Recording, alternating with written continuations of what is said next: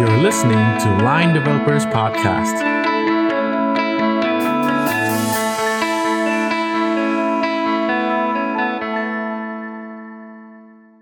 สวัสดีครับ สวัสดีครับ บ สวัสดีครับผม ยินดีต้อนรับเข้าสู่รายการ Lines Developer Podcast นะครับ คุณอยู่กับแทนวลิตวันวิทู Developer Relation จากบริษัท Line ประเทศไทยครับผม และตีจิรวัตรการันวิทยาการ Tech Evangelist บริษัทไลน์ประเทศไทยครับนะฮะวันนี้นะครับเรามีแขกรับเชิญเป็นเรียกได้ว่าเป็นขาประจำของรายการนี้เลยนะฮะ ใช่ครับ ก็คือคุณน็อตไตรธนิตห่วงศรีนะฮะซอฟต์แวร์เอนจิเนียร์ของบริษัทไลน์ประเทศไทยครับ สวัสดีครับ สวัสดีครับน็อต ครับ สวัสดีครับผม ครับน็อตนี่โอ้โห ครับผม มามาบ่อยนะเนี่ยมา เป็นต้องมาเป็นโคโฮสแบบขาประจำ แล้วเนาะพี่ตีเนาะ เป็นสามท่าเลย เออสามชาติเลยเพราะว่าโอ้โห ค ช รับ วน ผม ชวนมาแล้วคุยนี่แบบคุยแล้วมันเพลินตลอดเลย ครับผม นะครับ ก็อัด ยิน ครึ่ง ดี ชั่วโมง มากเลยครับ ล่อล่อไปชั่วโมงหนึ่งตลอดเลยนะฮะ ใช่ ครับโอเค ยินดีที่มาร่วมร่วมรายการอีกครั้งครับ อ่าครับผมก็เดี๋ยว EP นี้นะครับเราจะมาสรุปเทคโนโลยีนะครับที่เอ่อได้มาจากเปเปอร์ที่ชื่อว่า Technology Radar Volume 22 นะครับซึ่งเป็นของบริษัทปรึกษาด้านเทคโนโลยีอย่าง t o u g h w o r k กันนะครับก็ t o u g h w o r k ก็จะน่าจะเป็นหลายท่านน่าจะรู้จักนะเป็นบริษัทเอ่อที่ปรึกษาด้านเทคโนโลยี ในเปเปอร์นี้นะครับเขาก็จะ list มาให้ว่ามีเทคโนโลยีอะไรนะครับเครื่องมือภาษาหรือว่าเฟรมเวิร์กอะไรที่ทาง t o u g h w o r k เนี่ยแนะนำให้เอาไปใช้นะครับก็เราน่าจะพอเห็นว่าเฮ้ยตัวไหนดีน่าสนใจเราอาจจะหยิบเอาไปใช้ได้ แล้วก็จะเห็นเทรนด์ด้วยว่าตอนนี้นักพัฒนาในโลกเนี่ยเขากำลังไปในทิศทางไหนกันนะครับผมเอ่อปกติแล้วเนี่ยผมเคยคุยกับน็อตเห็นน็อตบอกว่าตามตัวเอกสารเปเปอร์นี้เทคโนโลยีเรดาร์เนี่ยทุกๆ ปีเลยนะครับขอให้น็อตเล่าให้ฟังหน่อยว่ามันคืออะไร ครับ ก็ปกติผมก็ตามไอ้เปเปอร์ตัวเนี้ยของบริษัท t o u g h w o r k มาตลอดนะฮะ อืม คือเทคโนโลยีเรดาร์เนี่ยมันเป็นเอกสารเปเปอร์ที่ทางบริษัท t o u g h w o r k เนี่ยนะครับจัดทำขึ้นมาแล้วก็ ครับ แชร์เอกสารเหมือนเป็นแบบยุทธศาสตร์ทางเทคโนโลยีภายในของตัวบริษัทเขาเองว่าแบบ อืม ในแต่ละปีเนี่ยมันมีเทคโนโลยีตัวไหนที่มันเจ๋งๆ ดีๆ น่าสนใจบ้าง แล้วก็ เออ มีการพูดถึงแนวโน้มของเทคโนโลยีที่สำคัญที่กำลังจะมีบทบาทในอุตสาหกรรมของโลกในขณะนั้นๆด้วยนะฮะ อืม ซึ่งเขาก็จะนำเสนอเปเปอร์ออกมาในลักษณะที่มันดูง่าย แล้วก็ดูเป็นประโยชน์ให้กับทุกคนที่สามารถอยู่ในวงการสามารถอ่านได้ตั้งแต่ อืม คนที่เป็นนักพัฒนาหรือว่าเป็นผู้บริหารก็ได้นะฮะ เออ ซึ่งในในในเปเปอร์เนี่ยเขาก็จะมีคณะกรรมการที่เป็นที่ปรึกษาทางเทคโนโลยีภาษาอังกฤษก็ใช้คำว่า ครับ t o u g h w o r k s Technology Advisory Board อะนะฮะ โอ้โห ก็จะประกอบไปด้วยคนที่มีแบบเหมือนความรู้ความเชี่ยวชาญในวงการเทคโนโลยี ครับ อยู่มีประสบการณ์มากมายนะครับ ครับ ก็มีประมาณ 20 กว่าคนเลยของ อ่า t o u g h w o r k s ก็จะมาร่วมกันทำเอกสารตัวเนี้ยแล้วก็จะเผยแพร่ให้เราได้อ่านกันทุกๆ ปีเลย อืม ครับผม อืมจากที่น็อตบอกว่าเอ่อเขานำเสนอแบบที่ดูง่ายมันดูง่ายจริงนะ ก็คือในตัวที่ไอตัวเปเปอร์ตัวเนี้ยเทคโนโลยีเรดาร์มันจะเป็นเหมือนเรดาร์เลย เป็นแผนภาพวงกลมๆเนาะที่แบบว่านำเสนอข้อมูลว่าเฮ้ยเอ่อเขาจะแบ่งเป็นสี่พื้นที่ก่อน แบ่งพื้นที่เป็นสี่กลุ่มว่ามันจะมีกลุ่มเทคนิค กลุ่มเครื่องมือ กลุ่มแพลตฟอร์ม แล้วก็กลุ่มภาษาและเฟรมเวิร์กนะครับเป็นแบ่งเป็น 4 กลุ่มก่อน แล้วก็จากในวงแหวน 4 กลุ่มเนี้ยมันจะมีย่อยไปอีก 4 ระดับ ก็คือเป็นการสะท้อนมุมมองต่างๆ ของตัวเทคโนโลยีในแต่ละตัว 1 ก็คือ hold เฝ้าระวังนะครับ 2 คือ assess ประเมินนะครับ 3 trial ทดลอง 4 adopt นำไปใช้ มีแบ่งว่าเฮ้ยเป็นเทคนิคนะ เป็นแพลตฟอร์มนะ แล้วก็มีการแบ่งเลเวลว่าเฮ้ยตัวนี้ประเมินอยู่นะ ตัวนี้ทดลองอยู่เฮ้ยตัวนี้น่านำไปใช้ประมาณนี้ครับ คือเป็น อืม สี่สี่สิบหกเลยไหมฮะอันนี้ ใช่ใช่พี่ติมันจะเป็นแบบเหมือนเป็นเรดาร์แบบว่าเออเหมือนเราเห็นในหนังอะไรเงี้ยอืมประมาณนั้น ครับ ครับ ซึ่งในเอกสารของวอลลุ่ม 26 ชุดเนี้นะครับ ก็มี อืม ธีมแล้วก็ประเด็นที่น่าสนใจนะครับ เช่นเรื่องของเทคโนโลยีท่ามกลางวิกฤตการณ์โรคระบาดนะฮะ อ่า ที่ให้ทุกคนจะต้อง work from home ใช่ไหมฮะ ครับ แบบแบบไม่ได้ตั้งตัวมาก่อนอย่างเงี้ยนะฮะ อืม ซึ่งให้เอกสารชุดเนี้ยก็จะมีคำแนะนำแล้วก็เทคนิคในการที่เกี่ยวกับเรื่องนี้ด้วยนะฮะ อืมา หรือเรื่องที่เป็นเกี่ยวกับอาจาวก็ดีนะครับ CI continue continuous integration หรือการทำเทสนะฮะที่ ค ห รับ ลาย ๆ องค์กรเนี่ยอาจจะยังไม่ได้ทำเนี่ยก็จะเอามาเน้นย้ำอยู่ในวอลลุ่ม 22 ด้วยนะครับ อ่าโอเค EP นี้นะครับเราจะเน้นเฉพาะตัวที่เป็น Adopt เนาะนำไปใช้ เพราะว่าถ้าเล่าหมดเนี้ยก็เหมือนเดิมนะครับ น่าจะมี 3-4 ชั่วโมงนะเพราะมันเยอะแบบ เยอะมากอะดูในเรดาร์คือมีโอ้โหเป็นน่าจะหลักร้อยตัวนะครับ โอ้โห ครับเราจะเลือกเฉพาะอันที่เป็น Adopt เนาะที่ตอดเวิร์บอกว่าเฮ้ยน่าเอาไปใช้นะครับผม ครับ เอ่อเริ่มที่เทคนิคก่อนนะครับ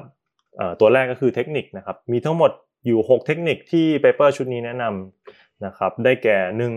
เอ่อจัดการแพลตฟอร์มภายในให้เหมือนกับการจัดการผลิตภัณฑ์ของคุณนะครับสอง เอ่อกำหนดโครงสร้างพื้นฐานด้วยโค้ดนะครับ infrastructure as code นะครับ อืม อืม เอ่อสามเรื่องของ micro front end นะครับโอ้โหเรื่องนี้จริงๆ ต้องเรามีผู้เชี่ยวชาญอยู่นะครับอยู่ในไลน์ประเทศไทย ซึ่งเดี๋ยว อืม ไว้คราวหน้าเดี๋ยวค่อยนัดเขามาคุยกันเรื่องนี้นะครับ micro front end นะครับ ครับ เรื่อง ครั ที่ บ สี่นะครับเอ่อการกำหนด pipeline ด้วยโค้ดนะครับอันนี้ก็น่าจะเป็น pipeline as code เหมือนกันเอ่ออ อืม ตัวที่ 5 นะครับ remote pairing ที่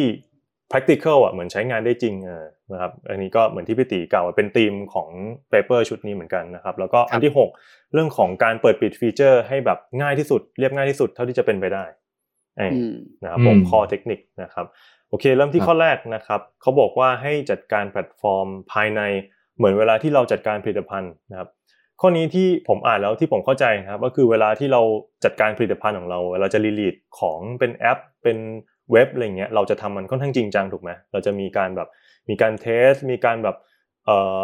deploy บนเบต้าอัลฟาอะไรเงี้ยแล้วก็ก่อนที่จะขึ้นโปรดักชันนะครับแต่ว่าพวก tools หรือว่าแพลตฟอร์มที่ใช้กันภายในทีมนักพัฒนาเนี่ย มันแบบอาจจะไม่ค่อยมีใครสนใจถูกไหมเออ มันไม่ได้มีใครเทส ไม่ได้มีใครมาดูแลอะไรเงี้ยเขาเลยบอกว่าเฮ้ย อืม มันถึงเวลาแล้วที่เราควรจะดูแลลูกค้าภายใน ซึ่งก็คือเหล่านักพัฒนานั่นเองนะครับ เหมือนทำทู อ่า ทำแพลตฟอร์มให้ให้มันน่าใช้งานให้มันมีประสิทธิภาพเต็มที่เพื่อที่จะเซิร์ฟเหล่านักพัฒนาเหล่านี้นะครับเองอันนี้ก็คือเป็นข้อเทคนิคข้อแรก อันที่สองนะครับเขาบอกว่าการกำหนดโครงสร้างพื้นฐานด้วยโค้ดนะครับหรือว่า infrastructure as code นะครับเทคนิคนี้จริง ๆเขาแนะนำมาสักพักแล้วครับพี่ตีน็อต ครับ ก็ ครั มา บ ตั้งแต่ปี 2011 แล้วนะครับ แต่ปัจจุบันคือเขาบอกว่าเออมันจะยิ่งมีความสำคัญมากขึ้นไปอีก เพราะว่าเราต้องทำงานกับคลาวด์มากขึ้นนะครับบางที อืมจริง อืม เออบางทีเราแบบเราจะมาคอยนั่งกด deploy อย่างเดียวมันก็ไม่ค่อยสะดวกถูกไหมถ้าเกิดว่าเราจัดการอินฟราแบบเป็นโค้ดไปเลยอ่าเราดูแลอินฟราของเราเนี่ยเหมือนดูแลโค้ดนะครับ มีการใช้เทคนิคพวก dry เนาะ don't repeat yourself มีการ clean code มีการทำ test ทำ versioning ของ infrastructure เนี่ยเหมือนเราดูแลโค้ดเลย เออเนี่ยเขาบอกว่า ครับ อันเนี้ยเทคนิคเนี้ยน่าเอาไปใช้ อันนี้ผมผมขอแชร์ประสบการณ์นิดนึง ส่วนตัวผมเคย ได้เลย ทำพวก in infrastructure as code มาก่อนด้วย ก็คือ เออ มันมันเจ๋งมากเลยตรงที่ว่าแบบ แต่ก่อนเวลาจะสร้างอินฟราขึ้นมาสักอย่างหนึ่งเราต้องแบบ อืม ตั้งแต่เริ่มไปสร้างเครื่องสร้างเน็ตเวิร์กอะไรหลาย ๆ อย่างใช่ไหมครับ จริง อ่า ทีนี้แบบว่าเวลาการดูแลรักษามันก็จะยุ่งยากเวลาแบบ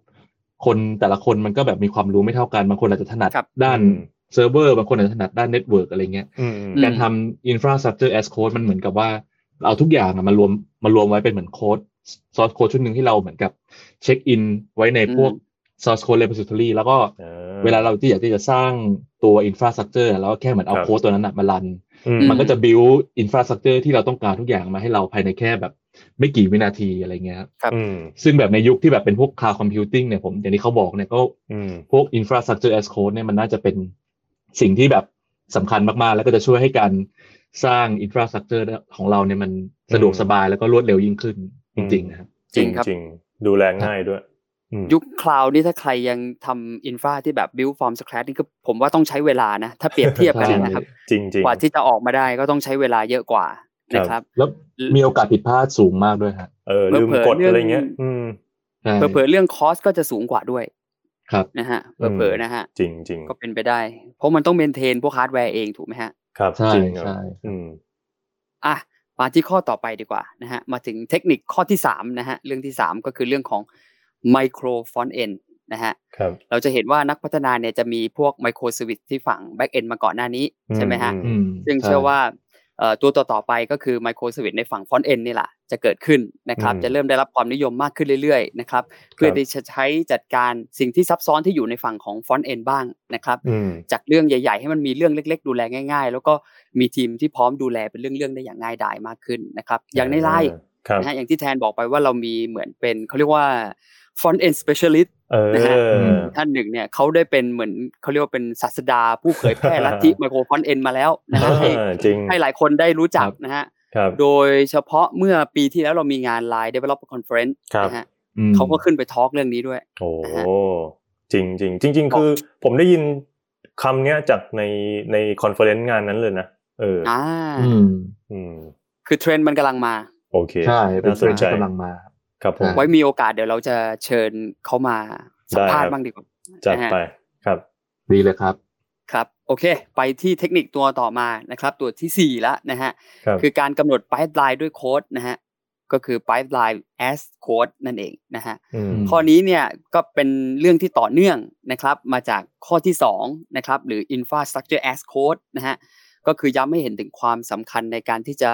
เขียนโค้ดว่าเราควรจะ deliver ซอฟต์แวร์ด้วยการเขียนโค้ด มีการ build มีการ test นะครับ อืม จัดการเรื่อง versioning ต่างๆ เหมือนที่เราจัดการโค้ดในแอปของเรานั่นเองนะฮะ อืม ให้มันง่ายขึ้นนะฮะ ครับ อันนี้จริงๆในในบริษัทเราก็ที่ไลน์นี่ก็มีการทำ pipeline as code อยู่เหมือนกันนะครับ พวกระบบ อ่า continuous integration ของเราก็ส่วนใหญ่ก็เป็น pipeline as code ก็คือแบบเขียน configuration แล้วก็เช็คอินเข้าไปใน ครับ ไอ้ source code repository ก็ทำ versioning ได้อะไรอย่างเงี้ย build เองเลย โอ้ ใช่ เวลาใครแก้อะไรก็จะเห็นเลย ว่าใครไปแก้สคริปต์อะไรอะไรเงี้ยครับ อืม ครับ สุดยอด ก็ดีนะครับครับ โอเค มาต่อกันที่ข้อที่ 5 เลยนะครับ เรื่องอ่า remote pairing ที่ใช้งานได้จริง ก็คือ ครับ ข้อนี้กำลังอินเทรนด์สุดๆ เพราะว่าช่วงนี้ก็ทุกคนก็อาจจะทำงานจากที่บ้านใช่ไหมครับ จริง แล้วก็เวลาเราทำงานทีมพัฒนาเนี่ยก็จะทำงานกันเป็นทีมส่วนใหญ่ ถูกไหมครับ อือืม ก็อาจจะต้องมีการทำพวก pair programming ก็คือให้นักพัฒนาสองคนเนี่ยนั่งทับด้วยกันช่วยกันโค้ด อืม ที่ผม อืม เคยเห็นก็บางคนอาจจะเป็นคนหนึ่งพิมพ์ พิมพ์โค้ดอีกคนหนึ่งจับเมาส์ เพื่อเป็น อ๋อ คอนโทรลเลอร์อะไรอย่างนี้ อืม ซึ่ นึก ง ว่านึก ซึ่ ว่าง จับมือให้กำลังใจอะไรอย่างเงี้ยไม่ใช่ ครับ โอเคจับเมาส์โอ ซึ่ง เคครับ ครับ ซึ่งการทำ pair programming เนี่ย ส่วนตัวผมคิดว่ามันเป็นการกระจาย knowledge ให้นักพัฒนาแต่ละคนในทีมเนี่ย มันจะได้มีความรู้ความเข้าใจ อืม ในตัวโค้ดที่มันเท่าๆกัน ยกตัวอย่า ค ง รับ เช่นสมมุติเรามีเพื่อนร่วมทีมคนใหม่เพิ่งเข้ามาจอยทีมเราอย่างเงี้ยครับ อืมอืม เออทำยังไงที่จะทำให้เขาสามารถเข้าใจ source code ได้ได้อย่างรวดเร็ว อืม ก็ผมคิดว่าการทำ pair programming ก็เป็นเทคนิคหนึ่ง อืม อืมอืม แล้วก็ครับ โดยเฉพาะในช่วงเนี้ยที่แบบแต่ละคนอาจจะต้องทำงานจากที่บ้านเนี่ยก็ทาง d o t Work เนี่ยเขาก็แนะนำให้มีการปรับเปลี่ยนวิธีการทำงาน อาจจะเป็นการทำ pairing อืม แบบออนไลน์จาก ครับ แต่ก่อนที่มาทำกันแบบเป็นฟิสิกอลคือนั่งอยู่ด้วยกัน ม ตอนนี้อาจจะไม่ค่อยสะดวกและก็อาจจะต้องทำเป็นออนไลน์ อืม ซึ่งเดี๋ยวนี้มันก็มีพวกปลั๊กอินในพวกทูต่างๆ ที่เราใช้ทำเขียนโค้ดเนี่ย ครับ ตัวอย่างเช่นอ่า Visual Studio Code Live Share ใช่ไหมครับ อ่า ครับ ที่เป็น ตัวนี้อืม ทู extension ที่ของ VS Code ที่สามารถทำให้เราแชร์ source code ที่เรากำลังเขียนนะให้เพื่อนเราเห็นได้ เออ ซึ่งอ่ามันก็ช่วยให้เราสามารถทำ pair programming แบบออนไลน์ได้เหมือนกัน ครับ นะครับ โอ้ แต่ถ้าสมมุติว่าใครอาจจะแบบรู้สึกว่าการทำ pair programming มันอาจจะมากจนเกินไปหรือว่ามันทำได้ยากจริง ๆ เนี่ย อืม เขาก็แนะนำให้ใช้วิธีการเขียนโค้ดแล้วก็เน้นการทำโค้ดรีวิวให้ให้ดี อืม ขึ้นนะฮะ อืม ก็จะช่วยให้โค้ดที่เราเขียนเนี่ยมันมีคุณภาพมากขึ้นนะครับ ครับ อ่าข้อ pair programming นี่นึกถึง not นะ ผมนึกถึง not เพราะว่าจะมี ครับ แบบเวลาน้องทำงานเนี่ยก็จะมีแบบ อาจจะเป็นเพื่อนร่วมงานหรือว่าเป็นน้องๆในทีมที่แบบว่ามานั่งข้างๆน็อตแล้วก็เหมือนแบบน็อตก็เขียนโค้ดไปอธิบายไปเนี่ยเออผมนึกถึง เออ ใช่ ผมนึกถึงน็อตตลอดเลย นึกถึง ครับ คำนี้ทีเลย ครับ โอเค ผมว่ามันเป็นวิธีที่ค่อนข้าง effective มากเลยนะ ในการทำให้ อืม คนคนหนึ่งสามารถเรียนรู้ ครับ ซอสโค้ดของคนอื่นได้อย่างรวดเร็วอะไรเงี้ยครับ ครับ เพราะว่าคนเวลาที่เขาเขียน คือถ้าเราเขียนโค้ดเสร็จแล้วเราไปให้เขาดูอะเขาต้องใช้เวลาในการอ่านโค้ด อ่า ทำความเข้าใจเยอะมาก แต่ถ้าเราบอกว่าค่อยๆเขียนโค้ดค่อยๆเพิ่มไปแล้วเราก็พูดอธิบายไปด้วยเนี่ย อืมอืม ผมว่ามันช่วยช่วยสร้างความเข้าใจได้ได้เร็วกว่า ครับ อือื ผม อืม สำหรับผมคิดว่า pair programming เนี่ยมันเป็นเหมือนเหมือนทางลัดให้เราได้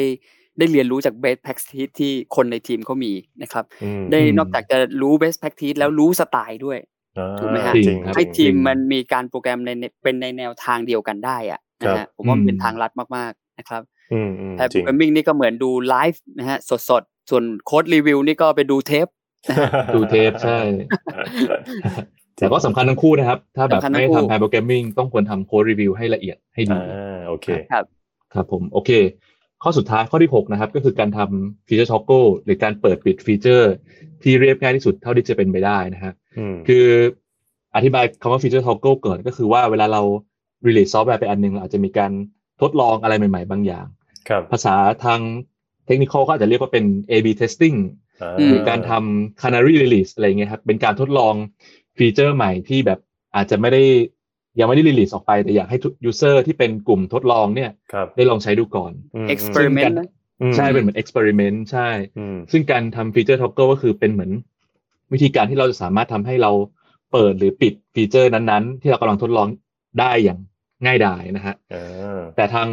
ซึ่งทาง t อ o เวิร์กเนี่ยก็ไปศึกษาเรื่องนี้มาเขาก็บอกว่ามันยังน่าเสียดายที่แบบยังไม่ค่อยเห็นมีคนเอาไปใช้เท่าไหร่ อืม ครับ ซึ่งในเอกสารเขาบอกว่าจริงๆแล้วเอ่อการทำ feature circle เนี่ยอาจจะทำแค่แบบง่ายๆเป็นเหมือน if else ธรรมดาก็อาจจะเพียงพอแล้วก็ได้ อาจจะแบบ อืม ไม่ต้องไปหา tool หรือ framework อื่นๆ ที่มาทำ feature circle ให้มันยุ่งยากซับซ้อน เพราะว่ามันก็มีโอกาสที่แบบจะทำให้เกิด code complexity ในในระบบของเราโดยที่ไม่จำเป็นได้นะฮะ อืม อืม เขาก็แนะนำว่าถ้าสมมติเราอยากทำฟีเจอร์ท็อกเกิลเนี่ยก็ทำให้มันแบบง่ายที่สุด simple ที่สุดอาจจะเป็นแค่ if else ธรรมดาก็ได้ อ่า ครับ ครับผม โอเค จริงๆทูฟรีดีมีให้ใช้นะ ฮะ ใช่ ทูอะไรครับพี่ ทูอะไรครับพี่ ไฟเบส A/B testing ครับผม โอ้โหของ ฟรี ดี ถูกจังห ด้วยนะฮะ มาก ฟรีด้วย เออ ครับผม ของดี เยี่ยม ตัว เลย นี้นะครับ ขายของนิดนึง ครับผม นะครับโอเค อันนั้นก็คือเป็น 6 เรื่องเทคนิคเนาะที่ทางตอดเวิร์กแนะนำให้ใช้นะครับ จากตัวเอกสารเทคโนโลยีเรดาร์นะครับ เรื่องที่ 2 ถัดไปนะครับก็คือจะเป็นแพลตฟอร์มอ่าเขาจะแนะนำมีทั้งหมดอยู่ 2 แพลตฟอร์มที่ควรค่าแก่การนำไปใช้นะครับ อืม อ่าได้แก่ตัวแรกก็คือตัว .NET Core นะครับ C O R E อ่า Core นะครับ ครับ ตัวนี้เนี่ยเอ่อถ้าดูจากประกาศของเมื่อปีที่แล้วของ Microsoft เนี่ยที่เขาจะหยุดพัฒนาตัว .NET Framework นะครับแล้วก็เหมือนคล้ายๆกับว่าเอ่อมันจะเหมือนเป็นการประกาศไกลๆเนาะว่าตัว .NET Core จะเป็นเหมือนเป็นอนาคตตัวใหม่ของทาง Microsoft ซึ่งตัว Microsoft เนี่ยก็เหมือนมุ่งพัฒนาในในตัว .NET Core ด้วยมีการย้ายฟีเจอร์จาก .NET Framework เนี่ยเข้าสู่ .NET Core แบบหลายตัวมากนะครับแล้วก็ ตัว .NET Core เนี่ยก็คือจะเป็นทิศทางแบบ container friendly อ่าก็คือเหมือนแบบ โอ้ ทำให้แบบการ deploy กับ container ต่างๆเนี่ยง่ายขึ้นนะครับก็เหมือนเท่าที่ดูแล้ว อืม เขาก็จะมุ่งไปตัวนี้แหละของตัว Microsoft อืม นะครับก็เลย t o t w o r k ก็เลยบอกว่าเฮ้ยเออตัวนี้น่านำไปใช้ครับผม ครับ ส่วนตัวที่สองที่ทางตอนเวิร์กแนะนำนะครับ ก็คือเป็นแพลตฟอร์มที่ชื่อว่า istio นะครับ อืม ก็คือว่า istio เนี่ยมันเป็นแพลตฟอร์มที่เกิดมาเพื่อสำหรับเอ่อการบริหารจัดการเอ่อซอฟต์แวร์แบบ architecture แบบ microservice อะนะครับ ขนาดใหญ่ โอ้ คือตอนนี้ทุกคนในเวลาพัฒนาระบบอะไรก็แล้ว แต่ก็ต้องคิดถึงระบบที่มันสเกลได้ถูกไหมครับ อืม อืม หลายคนก็จะพัฒนาระบบให้เป็นแบบไมโครเซอร์วิสคือเป็นเซอร์วิสเล็กๆนะครับ อืม แล้วก็แต่รวมๆกันก็มีขนาดใหญ่ อืม ซึ่งถ้าใครที่ใช้ระบบไมโครเซอร์วิสที่แบบภายใต้แพลตฟอร์มที่เรียกว่า Kubernetes อ่าหลายคนอาจจะเคยได้ยิน ครับ Kubernetes เนี่ยก็ถ้าใช้ Kubernetes อยู่แล้วก็เนี่ยเอ่อเหมาะสมอย่างยิ่งที่จะคนที่จะทำเอ่อ Service Mesh เพื่อมาใช้ในการบริหารแล้วก็ดูแลระบบทั้งหมดนะครับ ม ซึ่งในบรรดาตัวเลือกของ Switch Mesh เนี่ยตัว Istio เนี่ยก็เป็นหนึ่งในตัวเลือกที่ได้รับความนิยมอย่างมากเลยนะฮะ อืม โดยมันจะช่วยจัดการบริหารจัดการตัว Microservice ที่มีความซับซ้อน ให้มันมีความซับซ้อนน้อยลง อืม แต่ยังคงความสามารถที่อยู่ในระดับที่สเกลที่สูงได้อยู่นะฮะ ม อันนี้ผมเคยไปศึกษาเรื่อง Istio เหมือนกันมันจะช่วยดูพวกเรื่อคงรับ ทราฟิกต่างๆ ที่เข้ามาในระบบของเรา อื รวมถึงดูพวก security ให้เราได้รู้ว่าแบบไม่ไม่จะสามารถป้องกันไม่ให้มีใครที่แบบมาใช้งานสวิตของเราโดยที่เราไม่ได้รับอนุญาตอะไรอย่างเงี้ยครับ ครับ ซึ่งตัว istio เนี่ยผมว่ามันเป็นทุเป็นแพลตฟอร์มที่กำลังมาแรงในยุคนี้มาก อืม ๆ หลายคนก็น่าจะเคยได้ยินกันบ้างนะครับ อืมอืม ครับ เคยได้ยินอยู่ ครับผม ทำไมโครสวิตที่มีความซับซ้อนให้ซับซ้อนน้อยลง แต่ยังคงมีความ อืม ซับซ้อนอยู่เหมือนเดิม ล้อเล่นล้อเล่นล้อเล่นล้อเล่นนะฮะ ง่ายลง ครับผม ง่ายลงตัวนี้ ง่ายลง นะครับ เรื่อยๆ อ่า โอเค ครับ ไอตัวแพลตฟอร์มพี่ติผมแอ ครับ บ เห็นมีไฟเบสในนี้ด้วย อ่า แต่ว่า นะฮะ แต่ว่าสเตทเนี่ยมันยังไม่อยู่ในนำไปใช้พี่ติมันอยู่ในสเตท ค ข รับ องเขาแนะนำให้เป็นเอ่อทดลองใช้เป็น trial อยู่ อ่า เอ่อเข้ามาใหม่เลยตัวไฟเบสเนี่ยเข้ามาใหม่ในวอลลุ่ม22เนี่ยล่าสุดเลยนะครับ ผมเลยอยากจะให้พี่ติช่วยฝากร้านเผื่อทางทีมงาน ของตอดเวิร์กเนี่ยเขาฟังอยู่เออเรา คื แบ อบ มันต้องมาแล้ว ใช่ มันต้องมาแล้ว แล้ววอล ลุ่มวอลลุ่มหน้าเนี่ยเอ่อ23 เนี่ย เผื่อเขาเอา Firebase เข้าสเตต Adopt อ่า แล้วเดี๋ยวเรามาเล่าใหม่เอ่อพี่ตีฝากร้านเลย ได้ครับก็เอ่อถ้าใครที่เพิ่งเคยได้ยิน Firebase นะครับ Firebase ก็เป็นโมบายแอปนะครับเป็นเว็บเป็นเกมเป็นแชทบอทนะครับ development platform นะครับที่ให้คุณไม่ต้อง build from scratch ทั้งหมดนะครับ อืม ให้คุณสามารถที่จะเอา SDK ที่มันอยู่ในแพลตฟอร์มต่างๆ เนี่ยเอาไปสร้างผลงานสร้างบริการของคุณได้เลยนะครับ ครับ โดยวัตถุประสงค์หลักๆ ของบริการใน Firebase ทั้งหมดเนี่ยจะแยกออกเป็น 3 ส่วนนะครับ อืม ก็คือส่วนที่เป็น build better app อืม นะฮะ คือช่วยเราพัฒนาแอปอย่าง Cloud Firestore ที่เป็น Database ดังๆ นะครับ Real Time อืม Database อืม อย่างเงี้ย Cloud Function ที่หลายคนเอามาทำแชทบอทอย่างเงี้ยนะครับ อืม หรือในฝั่งของ improve app quality นะครับ อย่าง Cashlytics เนี่ย ผมคิด อืม ว่า mobile app สมัยนี้ไม่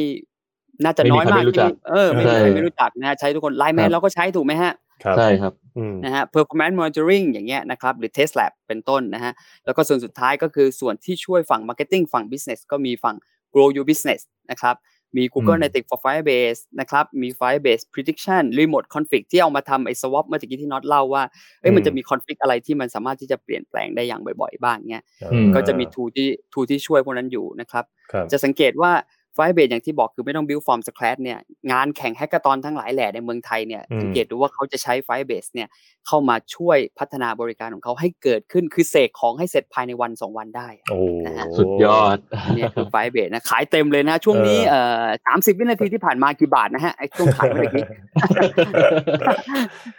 จริงๆ เยี่ยมยอดเลย ของดีของดี แต่มันก็ใช้ดี เออ มันใช้ดีจริ ข ง อง ครับ ดีจริงๆ ผมผมเองก็เคยใช้แล้วก็ยังเป็นลูกค้าประจำของ Firebase อยู่ เออ ใช่ครับ จริงนึกอะไรไม่ออกก็ทำจะทำแอปมีงานอะไรเร่งๆ ไวเลย ด่วนๆเข้าเนี่ยเอ้ยผมไฟเบตตลอดเลย ใช่ครับ ตัวนี้ ใช่ อ่าโอเค อันนั้นก็คือเรื่องของแพลตฟอร์มเนาะนะครับสองเรื่อง ครั แล้ว บ นะครับ ต่อไปเรื่องที่สามนะครับเป็นเรื่องของ tools หรือว่าเครื่องมือสำหรับนักพัฒนานะครับ ก็เขามีแนะนำสอง tools ด้วยกันที่ควรค่าแก่การนำไปใช้นะครับ ตัวแรกเนี่ยที่เราจะพูดถึงกันเนี่ยต้องบอกงี้พี่ติว่าเอ่อไม่มีใครเล่าประโยคนี้ได้ดีไปกว่าผู้ชายคนนี้แล้วครับผม ท่านทูต ใช่ท่านทูตของเรา Cypress นะครับ ให้น็อตแนะนำหน่อยว่า tool ตัวแรกเนี่ยเขาแนะนำอะไรให้ใช้เลย ครับแล้วก็ Cypress ตอนนี้เอ่อทาง d o t w o r k เนี่ยจริงๆเขาก็ให้ อืม ให้ให้ความสนใจแล้วก็ ครับ ได้รับการจับตามองจากจาก d o t w o r k มาสักพักแล้ว อ๋อ จนตอนเนี้ย Cypress เนี่ยได้รับการ move ไปอยู่ในสเตจที่เป็นอ่า adopt แล้วก็คือแนะนำให้นำไปใช้แล้ว อืมอืม ก็คือว่าทาง d o t w o r k แนะนำ Cypress ให้เป็น end to end test tool นะครับ ที่เหมาะสำหรับการนำไปใช้งานทำ test ได้จริงกับพวกเว็บแอปพลิเคชันต่างๆ อื ตามหลักการของพวก testing pyramid concept ซึ่งเราได้เคยพูดเรื่องพวกนี้ไปแล้วในพอดแคสต์ของเราใน EP ก่อนหน้านี้ก็คือ EP 14 ใช่ไหมครับ เออ ครับ ใช่ใช่ ซึ่ง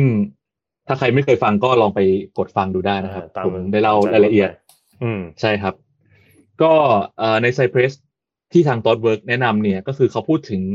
เอ่อฟีเจอร์ใหม่ของ Cypress ล่าสุดก็คือเรื่องการทำ cross browser testing นะครับ ครับ ก็คือตั้งแต่ Cypress version 4 ขึ้นมาเนี่ย อืม อ่าทาง Cypress เนี่ยรองรับการ run test ที่เป็นแบบ multiple browser แล้ว ก็คือเราสามารถ run test เว็บแอปพลิเคชันของเราเนี่ยในหลาย ๆ browser ได้แล้ว อืม นะครับ ทั้งบนที่เป็น browser ที่เป็น Chromium based browser ครับ อืม ก็คือพวก Google Chrome หรือว่าจะเป็นอ่า Microsoft Edge Microsoft Edge ล่าสุดนะ เออ ใช้ได้แล้ว หรือ Chromium based browser ตัวอื่นๆ ได้ทุกตัวเลยนะครับ อืม นอกจากนี้ก็ทาง Cypress ก็ยังพาร์ทเนอร์กับทาง Mozilla บริษัท Mozilla นะครับ Firefox อืม ทำให้ตัวเทสของ Cypress เนี่ยสามารถนำไปรันเทสบน Firefox ได้ อืม เรียบร้อย โอ้ ซึ่งทาง ยอด ThoughtWorks เนี่ยก็ก็มองว่าการที่ Cypress สามารถทำ multiple browser testing ได้เนี่ยมัน อืม มีประโยชน์มากๆ เพราะว่าเขาบอกว่ามันเคยมีเคสที่แบบทาง Twitter อะเคยเจอว่าแบบเขาเอาเทสของเขาไปรันบน Firefox แล้วมันเจอว่ามันมี behavior ที่มันแตกต่างกับ browser ยี่ห้ออื่นๆ อ๋อ เพราะฉะนั้นมันมีมันมี use case ที่แบบทางทาง ThoughtWorks เนี่ยแนะนำมาเลยว่า คุณเวลาคุณเดบเว็บแอปพลิเคชันอันหนึงขึ้นมาเนี่ยคุณจะคนที่จะเทสหลาย ๆ เบราว์เซอร์ด้วยนะ ไม่ใช่เทสแต่ อืมม เบราว์เซอร์ที่คุณที่คุณพัฒนา ใช้ ขึ้นมาง าน อะไรเงี้ย อื อื ม มอืม ใช่ใช่เพราะว่ามันมีแต่ละเบราว์เซอร์แต่ละค่ายมันมีมันมีความแตกต่างกันมี behavior ที่แตกต่างกัน ซึ่งอันนี้ก็เป็นประเด็นหลักที่ทำให้ Cypress ได้ถูกเข้ามาอยู่ในอ่าเลเวลหรือระดับที่แนะนำให้เอาไปใช้ในโปรเจกต์จริงได้แล้วนะตอนนี้นะครับ เออสุดยอด ก็ โอ้ ส่วนตัวผมก็แน่นอนก็คือขอแนะนำทุกคนให้ลองเปิดใจแล้วก็นำ Cypress ไปใช้กับระบบอ่าโปรเจกต์ของตัวเองนะครับ ถ้ามีข้อสงสัยอะไรก็สอบถามมาได้นะครับ เรามี Facebook Group ของ Cypress Thailand ด้วย ครับ สุดยอ ไป ด สอบถามก็ได้ครับ ปรบมือเลยปรบมือเลย สุดยอดสุดยอด โอ้โห อืม ขอขายบ้างครับพี่ตี คือเรียกได้ว่าจ้าง 200 เล่น 2,000น่ะเอาอย่างนั้นดีกว่า นะฮะเอาแบบนั้นเลยดีกว่านะฮะ ครับผม แต่ว่าดีจริงๆ อยากให้ทุกคนได้ลองนะฮะเพราะตัวนี้แบบเออเจ๋งมันเจ๋งจริง ๆ นะฮะ ครับ เออ นะฮะอ่ะตัวต่อมาเลยดีกว่านะฮะอีกทูหนึ่งนะ ครั ฮะ บ ชื่อว่า Figma นะครับ อืม เป็นเครื่องมือสำหรับเอ่อการออกแบบโปรดักชันร่วมกันนะครับ โดย ครับ ไม่ได้เฉพาะทีมที่เป็นดีไซเนอร์อย่างเดียวนะครับ อืม แต่รวมถึงทีมที่เป็นพวกนักพัฒนาด้วยนะครับ อืม สามารถที่จะดูการออกแบบนะครับทำโปรโตไทป์นะครับ อืม ทำให้เราเห็นความคิดเห็นเนี่ยผ่านเว็บไซต์แบบ real time ย้ำว่า real time โอ้ นะฮะ อื ไม่ต้องไปติดตั้งแอปด้วยนะฮะ ครับ ไม่ต้องไปติดตั้งแอปเพิ่มเติมสามารถดูได้เลยนะครับผ่านเบราว์เซอร์ร่วมกันนะครับ ยิ่งตอนนี้เนี่ยใครทำงานแบบรีโมทเนี่ยผมคิดว่ามันจะมีประโยชน์มากๆเลยนะฮะสำหรับฟิกมานะฮะ อืมอืม อืม น่าสนใจ น่า ตั ส วน นี้ ใจครับ ผมลอง ครับ เข้าไปดูในเว็บแล้วเขาทำสวยอยู่นะ แบบดูผ่าน อืม ๆเออแบบน่าน่าสนใจตัวนี้นะครับ ครับ ผ่านไปเป็นตัวเครื่องมือเนาะตัว tools นะครับ เราจะเข้าสู่เรื่องสุดท้ายนะครับ เกี่ยวกับภาษาและเฟรมเวิร์กอ่าโดยเขาจะแนะนำสามภาษาและเฟรมเวิร์กที่ควรค่ากับนำเอาไปใช้นะครับ ได้แก่ตัวแรกครับพี่ตีคืออะไรครับ ตัวแรกชื่อว่า React Hooks นะฮะ โอ้ ตัวนี้ได้นำเสนอวิธีการในการจัดการกลไกนะครับ การจำ อืม สถานะนะฮะเป็นการ managing stateful เอ่อ logic นะครับ ครับ จากที่ผ่านมาเนี่ย React เนี่ยเขาคอมเมนต์เขาเหมาะกับการเขียนที่เป็นรูปแบบของฟังก์ชัน มากกว่า อืม ในการเขียนที่เป็นแบบคลาสอยู่แล้วนะฮะ อ๋อ ม ตัว Hooks นะฮะจึงนำหลักการเนี่ยมาปรับนะฮะใช้ อืม ทำให้เราสามารถที่จะจัดการสถานะต่างๆ ในรูปแบบของฟังก์ชันได้นะครับ ครับ แทนการเขียนแบบ method ของ class นะฮะ ครับ ซึ่งจะช่วยทำให้เราเนี่ยเข้าใจโค้ดได้ง่ายขึ้น อืม นะฮะ อืม อืม ทำให้ความสามารถต่างๆ เนี่ยถูกใช้ซ้ำนะฮะระหว่าง component ได้มากกว่าเดิม คือมัน reuse ได้อะนะฮะ อืม ได้มากกว่าเดิมนะฮะ อ่า ซึ่งมันเป็นพื้นฐานของการเขียนโค้ดที่ดี ที่ดี เลยนะครับการทำ อืม ใช่ การทำให้โค้ดของเรามัน reusable เนี่ยเป็นพื้นฐานเลย ครับ ครับ don't repeat ครับ yourself ใช่ อ่าโอค ทำให้เล็กๆไว้นะฮะแบบไมโครใช่ไหมฮะจะได้หยิบไปใช้ง่าย เออ ม ถัดมาตัวที่ 2 ก็คือยังอยู่ใน React อยู่นะครับ แต่ว่าเป็น tool ที่ชื่อว่าเอ่อ React Testing Library นะครับ ครับ ก็คือเป็น library ที่สร้างมาเพื่อใช้สำหรับทดสอบ front end application ที่ถูกพัฒนาขึ้นด้วย React นั่นเองนะครับ อืม ซึ่งซึ่งเทสที่เขียนด้วยเฟรมเวิร์กตัวเนี้ยเขาเรียกว่าจะมีความเปราะบางที่น้อยกว่าการใช้เฟรมเวิร์กตัวอื่น เช่นตัว Enzyme นะค ครับ รับ เพราะว่าที่ผมผมเคยใช้ตัว testing ไอ React testing library นี่อยู่เหมือนกันนะฮะ อืมอืม คือมันสามารถทำ test แบบเฉพาะ component ที่เรากำลังสนใจอยู่ได้ ม คือเวลาเราเขียนแอปเว็บแอปที่ด้วย React เนี่ยมันจะสร้างเป็น component ย่อยๆ หลายๆ อันใช่ไหมครับ อืม ตัว React testing library เนี่ยมันสามารถเหมือนกับเมาส์ component ย่อยๆ ของเราเนี่ยมา test แบบ isolate ออกมา test ได้เลย อืม ๆอู้ เพื่อที่จะดูว่าเมื่อเราใส่ behavior ให้กับ component ของเราแล้วเนี่ย มันได้ output ออกมาตามที่เราต้องการหรือเปล่า อืม หรือบางครั้งเนี่ยถ้าเราอยากจะดูว่าในแต่ละ component เนี่ยมันทำงานร่วมกันมีความสัมพันธ์ระหว่าง component เนี่ย มันทำงานร่วมกันได้เป็นยังไงเนี่ย ตัว React Testing Library เนี่ยมันก็สามารถจำลองหรือว่าสร้าง test ที่ดูความสัมพันธ์ระหว่าง component ของ React ได้เหมือนกัน อืม ซึ่งตอนนี้ก็ผมรู้สึกว่า React Testing Library ก็เป็นเป็น library ที่กำลังได้รับความนิยมอย่างสูงขึ้นเรื่อยๆนะครับสำหรับคนที่เป็น React JS Developer นะครับ ก็น่าสนใจมาก โอเคนะครับส่วนตัวสุดท้ายของภาษาและเฟรมเวิร์กนะครับ ตัวนี้ไม่ต้องพูดเยอะนะครับ ก็คือเขาแนะนำตัว Vue.js นั่นเองนะครับ ๆ โอ้ เป็นหนึ่งใน JavaScript framework ที่แบบทุกคนรู้จักอยู่แล้ว แล้วก็ได้รับความนิยมสูงนะครับเอ่อเขายกประเด็นว่า API design ของ Vue เนี่ยมันเรียบง่ายนะครับ แล้วก็มีการแยกส่วนชัดเจนระหว่างตัว directives กับตัว component เนาะ เออถ้าแล้วก็ อืม มีการแบบจัดการสเตทที่ง่ายกว่าตัวเลือกอื่นๆนะครับตัว อืม Vue.js ก็เลยเป็นเอ่อ JavaScript framework ที่เขาแนะนำให้ใช้นั่นเองครับผม ครับ มาแรงมากๆตอนนี้นะครับ ผม จริง เองก็ใช้ Vue.js อยู่เหมือนกันก็รู้สึกว่ามันเขียนง่ายมากๆสำหรับใครที่ไม่เคยเขียนเว็บมาก่อนเนี่ย อืม ถ้าเริ่มเขียนเนี่ยผมว่า Vue.js นี่เป็นตัวเลือกที่ดีที่เราจะเริ่มศึกษา ครับ แล้วก็เริ่มหัดเขียนเว็บในลักษณะที่เป็นเว็บยุคใหม่ๆเนี่ยนะครับ อืมโอเคก็ EP นี้ประมาณนี้นะครับ ก็น่าจะพอเห็นภาพแล้วเนาะว่าทางตอดเวิร์กเนี่ยเขาแนะนำเทคโนโลยีตัวไหนบ้าง ถ้าใครสนใจเพิ่มเติมเดี๋ยวผมแปะลิงก์ของเอกสารชุดนี้ไว้ให้นะครับ ไว้ใน description นะครับ ก็ลองไปอ่านเพิ่มเติมกันดู มีเป็นภาษาไทยด้วยนะครับวอลลุ่มนี้ก็เอ่อน่าจะช่วยให้นักพัฒนาไทยเนี่ยอ่านได้ง่ายขึ้น เดี๋ยววันนี้เราสามคนลากันไปก่อนนะครับก็รักษาสุขภาพด้วยครับทุกคน วันนี้สวัสดีครับ สวัสดีครั สวัส บ ดีครับ